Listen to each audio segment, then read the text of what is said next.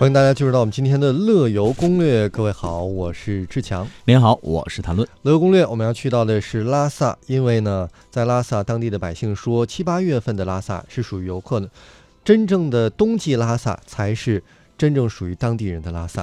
那么冬季拉萨城中呢，少了很多的游人，却仿佛回到了古城应该有的滋味。那么冬季才是游拉萨最美的时候，慢下来才能看到古城原来的样子。嗯，那冬日里呢，在八廓街上总是有三五老人倚坐在路边的凳椅上休憩，那摆上一壶随身带的甜茶和杯子，聊些家长里短的趣事，成就了相片当中的一些从容恬淡和慢节奏这样的一个生活状态。哎。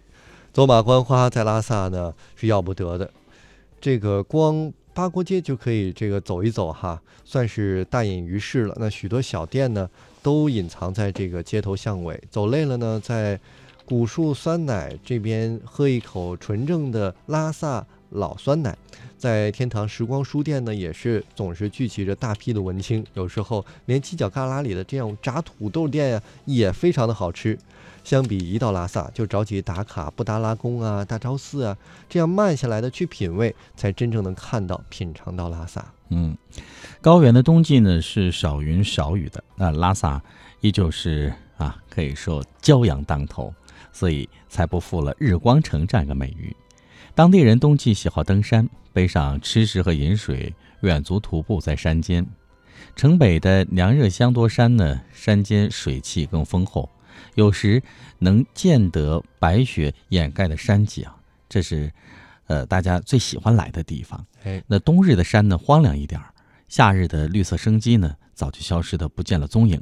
干燥的土地泛出灰黄色，所以那鞋子踩在上面的时候呢，会听到哗啦哗啦的响。陡峭的山形时常需要手足并用，你才能够往上去攀登。嗯，常说高原的天会更近一点。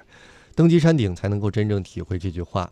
那么目光所及，拉萨城就在群山的怀抱当中，布达拉宫也就在不远的地方。这也是拉萨的一大特点了，在城中的任何高地都能够看到雄伟的布达拉宫。这个时候啊，感觉布达拉宫的伟岸与进到院里来参观的时候呢，是完全不一样的。嗯，那山脚下呢，还有啊，就是我国最大的城市湿地。它有着拉萨之肺美称，它叫拉鲁湿地。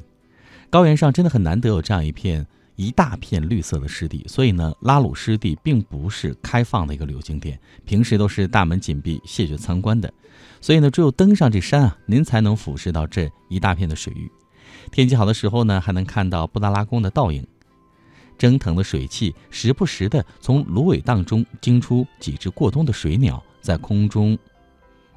啊，乌鸣竞逐，所以冬季的拉萨给您展现出了另外的一番姿色。入冬农闲，拉萨有很多具有浓厚地方特色的传统节日，像仙女节呀、藏历的新年等等。生活在这里的百姓啊，用多姿多彩的节日欢聚庆祝，送走即将过去的一年，迎来新的一年。冬日的拉萨，阳光暖暖的照在身上，才适合漫步城中，用脚步丈量城市的大小，用双眼来体味城市的底蕴。冬游拉萨才是最美的。